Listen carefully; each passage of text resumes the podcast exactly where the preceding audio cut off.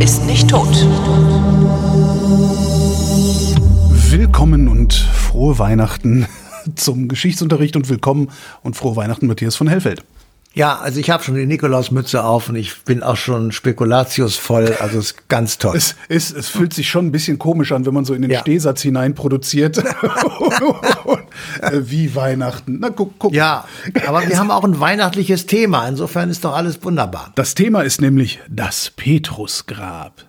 Ja, Äh, ist, ist, das, ist das so 11.000 Jungfrauen oder ist es wirklich das Grab von Petrus? Gab es Petrus überhaupt oder ist das auch so ein, ja, naja, den muss es ja gegeben haben, Jesus muss es ja auch gegeben haben, Ding? Ja, also ich sag mal so. Die Okay. einen sagen so, die anderen sagen so. Ähm, aber ich glaube, der, der, die Waage neigt sich schon dazu, dass Petrus tatsächlich gelebt hat. Die Frage ist, ob er wirklich in Rom war. Ähm, dass er in Rom war, das ist, glaube ich, auch unstrittig. Aber ob er da gestorben ist, glaube ich, da ist man sich nicht so einig. Gleichwohl gibt es das Petrusgrab äh, in der Nekropole innerhalb der Vatikanstadt. Und da ist erstmal die Frage, was ist eine Nekropole? Ich habe das natürlich rausgefunden. Stadt der Toten.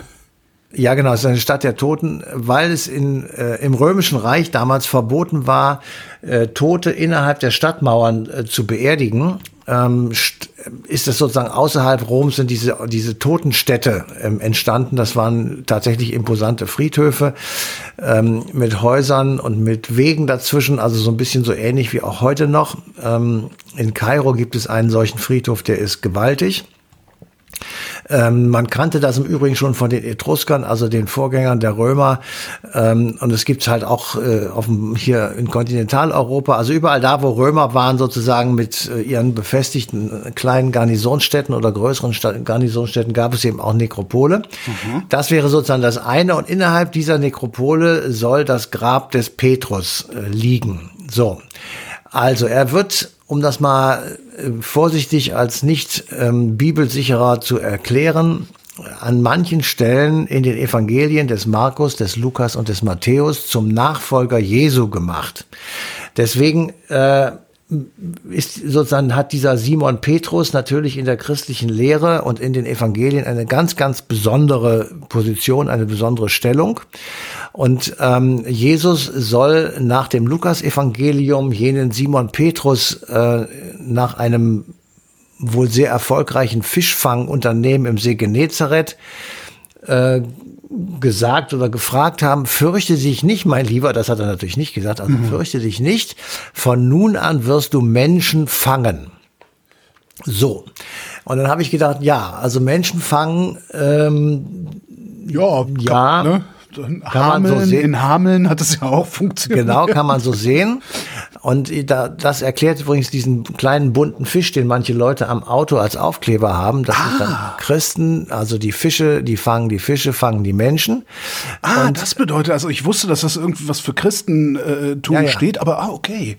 Ja, also, also man kann das so interpretieren und äh, die Leute, die das Christentum damals vor, vorangetrieben haben, die haben das so interpretiert. Du, du hast, Simon Petrus, du hast den Auftrag, Menschen zu fischen, Menschen für das Christentum zu gewinnen. So. Und jetzt ist die Frage, ähm, Jesus hat noch etwas Zweites gesagt. Er hat nämlich, als sie da so zusammengesessen haben, die Jünger und Jesus, ähm, hat er angeblich gesagt, auf diesen Felsen will ich meine Kirche bauen. Und Pe- Felsen heißt im Griechischen Petros und Petrus heißt eben auch Petros. Und jetzt kannst du interpretieren, wie du möchtest. Willst du auf Petrus deine Kirche bauen oder auf einen blöden Felsen irgendwo, äh, ich sag mal, in der Nähe von, keine Ahnung, See Genezareth? So, und Ja. die Kirche hat, was? Ich habe da so einen Lösungsvorschlag, aber Ja, die Kirche hat, ist clever, clever, clever, clever, hat gesagt, das ist doch ganz klar, das heißt natürlich Petrus. Und dann fügen sich die Dinge sozusagen zusammen. Also Petrus war der erste Bischof von Rom, auf den sollte die Kirche gebaut werden. Also war er, ähm, ich sag mal, als er in Rom war, weil er ja Bischof von Rom war, wurde er auch dorthin gelegt und ähm, 67 stirbt er und dann ist sozusagen das Grab in Rom und alle, die als Bischof von Rom dem Simon Petrus nachgefolgt sind, sind Päpste. Ähm, weil Petrus der erste Papst war. Mhm. So und wenn du auf dem Vatikan, wenn du zum Vatikan heute gehst, was ich wirklich auch allen, die jetzt zuhören, wirklich sehr empfehlen kann, auf dem Petersplatz muss man gehen, im Petersdom muss man gewesen sein und die Vatikanischen Museen muss man besucht haben und dort steht ganz ganz groß eben Petrus äh, mit Fischerlatschen und äh, ich sag mal den Insignien des Menschenfischers ähm, und er ist sozusagen der Urvater des Papsttums und der jetzige ist, glaube ich, der 268. Nachfolger oder sowas. Ähm, so. Ja, stell dir mal vor, die hätten das mit dem Stein gemacht, ne? Wie würde ja, das jetzt aussehen? der ganze Zinnober irgendwo im Nahen Osten. ja, äh, das hätte tatsächlich große Bedeutung gehabt, aber ähm, ja, das ist eben anders gemacht worden und mhm. ähm, so. Und jetzt ist die Frage, wer war das eigentlich? Und da haben selbst also wirklich Monsignores, die wir für die Sendung be befragt haben, ja, das ist nicht so ganz einfach, weil halt das einzige, die einzige Quelle ist, ist die Bibel. Ähm, sicher ist, dass er aus Galiläa stammt. Ähm, er hat, äh, an, da findet man in der Bibel, findet man auch Angaben ähm, über die Berufung, das habe ich ja eben schon gesagt. Er, er war wohl verheiratet, er hatte wohl einen jüngeren Bruder und er war tatsächlich wohl auch Fischer. Also er hat äh, nicht nur sozusagen diese Metapher kreiert, sondern er war tatsächlich beruflich Fischer und war ganz offensichtlich äh, im Führungskreis ähm, der, äh, ich sag mal, Apostel, eine der führenden Figuren. So, und dann hat man gesagt, der ist ja dann in Rom gestorben. Das ist wohl offenbar auch einigermaßen unstrittig. Und Aber die Quelle dafür ist immer die Bibel, ne? Also naja, Oder? es ist, äh, die Nekropole sind schon da. Also so kann man, und dann kannst du natürlich anfangen, ähm, wobei das ist alles 100.000 Jahre später, insofern wird es schwierig. Aber es gibt eben Quellenhinweise, dass Päpste darauf hingewiesen haben, dass der Altar von Alt St. Peter, also dem ersten Vatikan, ähm, sozusagen genau über dem Grab von Petrus gestanden habe. Aha. Und ähm, der zweite ähm, der zweite Hinweis ist, dass es, es gibt ja einen Neubau, den Petersdom, der bekanntlich Luther hervorgebracht hat wegen des Ablasshandels zur Finanzierung desselben. Ähm, Ach was? Da ist, okay. Schon gut. Es gibt, ich bin halt wenig, ich kenne mich im Christentum nicht so gut aus. Was ist jetzt das Erstaunliche? Dass die, dass sie den Petersdom über einen Ablasshandel finanziert haben und dass das Luther auf die Palme gebracht hat, war mir nicht klar. Ja, das Tetzel, der, der Ablasshändler.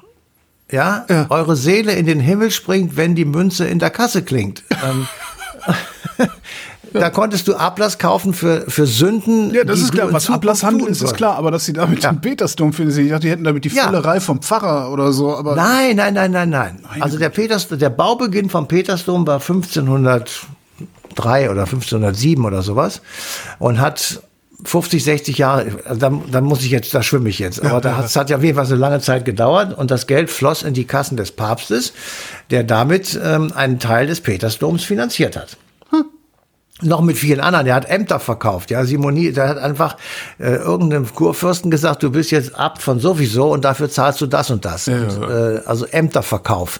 Und deswegen kamen halt sehr viele völlig unheilige Menschen in heilige Ämter. Und das wiederum hat Luther der dann ja in Rom war und sich das angeschaut hat, gesagt, das ist ja alles zum Kotzen. Das sind ja weltliche, schlimmste weltliche Verhältnisse, die es hier gibt. Und daraus entstand seine Idee, wir müssen diese katholische Kirche reformieren. Er wollte keine neue Kirche gründen, sondern er wollte die katholische Kirche reformieren. Oder die römische Kirche hieß ja, sie damals. Auf Vordermann, und, ja. Hm? Ja, auf Vordermann bringen, genau. Und als er dann unterdrückt wurde, sozusagen, daraus ist dann der Protest geworden, also die protestantische Kirche oder die augsburgische Kirche. Also das, wir schweifen ab, wie ja. immer ähm, also Petrus war ähm, Führungsfigur und insofern hatte sein Grab natürlich eine besondere Bedeutung und diese besondere Bedeutung ähm, wurde auch im zweiten äh, Petersdom, den wir heute kennen, sozusagen berücksichtigt. Und damit hast du eine Begründung für ganz viele Dinge, die eben, äh, ich sag mal, aus der Geschichte der Bibel heraus ähm, ja, ableitbar sind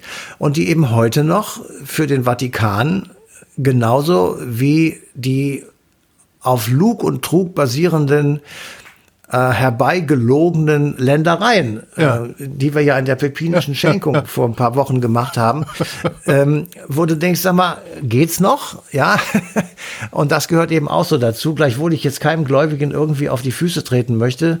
Ähm, man kann ja schon so eine Zweifelsfall Kette, ich. Ja, man kann ja schon so eine Kette herstellen, dass man mhm. sagt, ähm, wir haben eine Bibel, wir haben einen Jesus, wir haben, also es ist eine historische Figur, wir haben alles Mögliche, was uns da überliefert wird, was wir machen oder lassen sollen. Und da findet eben auch dieser Petrus statt. Und dieser Petrus, äh, der liegt unterhalb des Petersdoms. Das ist die Zentrale der katholischen Kirche der Welt. Und insofern äh, gibt es da schon so eine Verbindungskette, die einigermaßen logisch ist und die man auch nachvollziehen kann. Aber die Frage ist eben einfach, ähm, für einen rationalen Menschen, der nicht besonders äh, mit der katholischen Kirche verbandelt ist, nimmst du die Bibel als Quelle der Wahrheit sozusagen, dass das wirklich so ist? Oder ist das nicht einfach nur ein Erzählungsbuch Tja. mit schönen Geschichten drin, die man, ja, die man lesen kann oder auch nicht? Aber ähm, insofern bin ich da eher skeptisch, sagen wir es mal vorsichtig hm. so. Ja, ich erst recht. Also bei mir rennst du da offene Türen ein. Ja, ja. Naja gut, aber Glauben und Religion, das kannst du eben nicht nachweisen und das musst du glauben oder lassen, aber du kannst nicht darüber diskutieren, ob das richtig oder falsch ist. Du kannst nur sagen, du hast einen Nutzen davon, du bist. Ja, gar keine Frage. Aber Na, ja. also eins meiner Probleme da ist halt, dass ähm, Menschen, die ich sag mal, glauben wollen, oft versuchen zu argumentieren, als würden sie über Wissen verfügen, was sie nicht tun. Das macht das Ganze etwas kompliziert. Aber auch je älter ich werde, desto, desto gnädiger werde ich da auch. Also ich weiß nicht, wenn, wenn man sich überlegt, wie man mit Mitte 20 versucht hat, Gläubigen den Glauben auszureden, das ist völlig sinnlos. Also kannst ja vergessen. Nee, das ist, das ist gut. Wie sind wir jetzt hier? Ähm, wir müssen zurück zum Grab. Ja, die Frage ist einfach, und die kann ich dir natürlich auch nicht so genau beantworten, ähm, ist jetzt der Neubau tatsächlich, also steht der Neubau über dem Grab von Petrus nach wie vor oder ist das das Grab von Petrus unter Alt St. Peter, also der ersten Basilika ähm, des heiligen Apostel Petrus? Ähm, oder ist das alles Quatsch? Also ja, ist das alles ähm, völliger Blödsinn? Und wer hat sich das eigentlich alles ausgedacht und braucht man das für die katholische Kirche, um so etwas sozusagen zu, ich sag mal, begründen oder so? Ja, und wenn du dir heute brauchen oder? die das überhaupt? Brauchen die solche Erzählungen überhaupt noch? Ich glaube ja. Okay. Ja, ich glaube schon. Also du brauchst das ist ja auch ein, das ist ja ein Gedankenwerk, eine Gedankengebilde. Du brauchst einfach Geschichten, die man sich gut merken kann, die einfach schön sind, die, die Freude bereiten, die Hoffnung verbreiten, die dir sagen, es gibt ein Leben nach dem Tod, es gibt alles Mögliche und die der, das Ertragen des irdischen Leides etwas besser äh, gelingen lassen. Aber letztendlich musst du Geschichten erzählen und das tun die Kirche bzw. die Religion. Ja. Ähm, wenn du jetzt aber den Petersdom dir von heute ansiehst, und ich sag wirklich, ihr müsst das wirklich machen, ähm, bis in die Sixtina hinein, ähm, und wenn du dann da stehst und dir das genau anguckst, da ist ja die Geschichte, ähm, der, der, also die Jesu-Geschichte ist ja an die Decke gemalt. Und dann, wenn du dann genau hinguckst, da gibt es ja Leute, die sagen, also das klassische Bild, was jeder vor Augen hat, ist, Gott kommt in einem roten Tuch fliegend mit einem roten Umhang oder Tuch. Mhm. Da sind so Puttenengel drin. Das ist wieder äh, Weihnachtsmann. Nein, es ist der, es ist Gott. Ähm, und Gott berührt den Finger von Adam und haucht damit den Menschen das Leben ein. Das ist ja, ja die Metapher. Bild, ja. So, und ähm, wenn du dir diesen roten Mantel anguckst, den er da hat, diesen Umhang, dann hat dieser Mantel exakt, ja, exakt die Umrisse des Gehirnlappens. Und jetzt haben kluge Leute gesagt, also der Michelangelo, auf den das hier alles zurückgeht, mhm äh, der hat Leichen ausgebuddelt und hat die aufgemacht und geguckt, wie die innen aussehen, mit vielen anderen. Ähm, und der wusste, wie so ein Gehirnlappen funktioniert und wie das so ist. Und der hat diesen Gehirnlappen da reingebaut, ähm, in diesen roten Umhang, um zu zeigen und den Betrachtern zu sagen, wisst ihr was? Ihr müsst das nicht glauben, der Verstand reicht. Oh, und wenn, wenn das an der De wenn das wirklich so ist, das, ich meine, ich gebe das nur wieder, wenn das wirklich so ist, dann steht an der Decke der Sixtinischen Kapelle, dem zentralen Bestandteil des Papsttums und der katholischen Weltkirche mhm. das Gegenteil an der Decke von dem, was sie verbreiten, nämlich dass du es glauben musst. So, und dann gibt es noch eine zweite Figur, die auch, wo man auch denkt, das ist irgendwie ganz komisch. Ähm, da ist äh, der Hals sehr unproportioniert gemalt. Und wenn man das sich genauer anguckt, das haben halt Wissenschaftler gemacht, dann stellt man fest, dass das genauso aussieht wie das Verbindungsstück zwischen Gehirn und Rückenmark, also zwischen mhm. Wirbelsäule und Gehirn oder Kopf. Mhm. Ähm, ich weiß natürlich jetzt nicht genau, wie das Ding heißt, aber auch das wäre ein Hinweis, dass es reicht, das Gehirn zu benutzen, um das zu verstehen, was man sozusagen da sieht. Ähm, so, und das finde ich nur wiederum wirklich total spannend, weil Michelangelo hatte Stress mit den mit Päpsten. Es gab ja während der Bauzeit des Vatikans mehrere Päpste, die teilweise ihm ähm, ich sag mal, das Geld nicht gegeben haben, die von ihm Dinge wollten, die er nicht wollte, die Zeitvorgaben gemacht haben, die er nicht einhalten konnte und so weiter. Aha. So, und es könnte ja durchaus sein, dass sie sagte, wisst ihr was, ich glaube diese Scheiße sowieso nicht. Äh, äh. Ich mal euch das jetzt an die Decke und ihr merkt das noch nicht mal, ihr Dödels. Ja, wundern wird's mich nicht. Ja, also ich finde es auch eine schöne Geschichte, aber die kann man eben auch nur glauben oder nicht. Äh, das passt aber ganz gut zum Petersdom und zur Religion, weil die kann man eben auch nur glauben oder nicht. Ähm, ich finde es ähm, vorstellbar, weil der, also das Leben von Michelangelo, wenn man sich das so ein bisschen reintut, dann merkt man einfach, dass er tatsächlich auch ein wilder Geist war und äh, nicht ähm, mit der Obrigkeit in Einklang war. Insofern könnte das durchaus passen, aber wie gesagt, beweisen kann ich es nicht. Matthias von Hellfeld, vielen Dank. Frohe Weihnachten. Frohe Weihnachten und vielen Dank für die Aufmerksamkeit. Die passende Ausgabe Eine Stunde History läuft am 18. Dezember 2023 auf Deutschlandfunk Nova.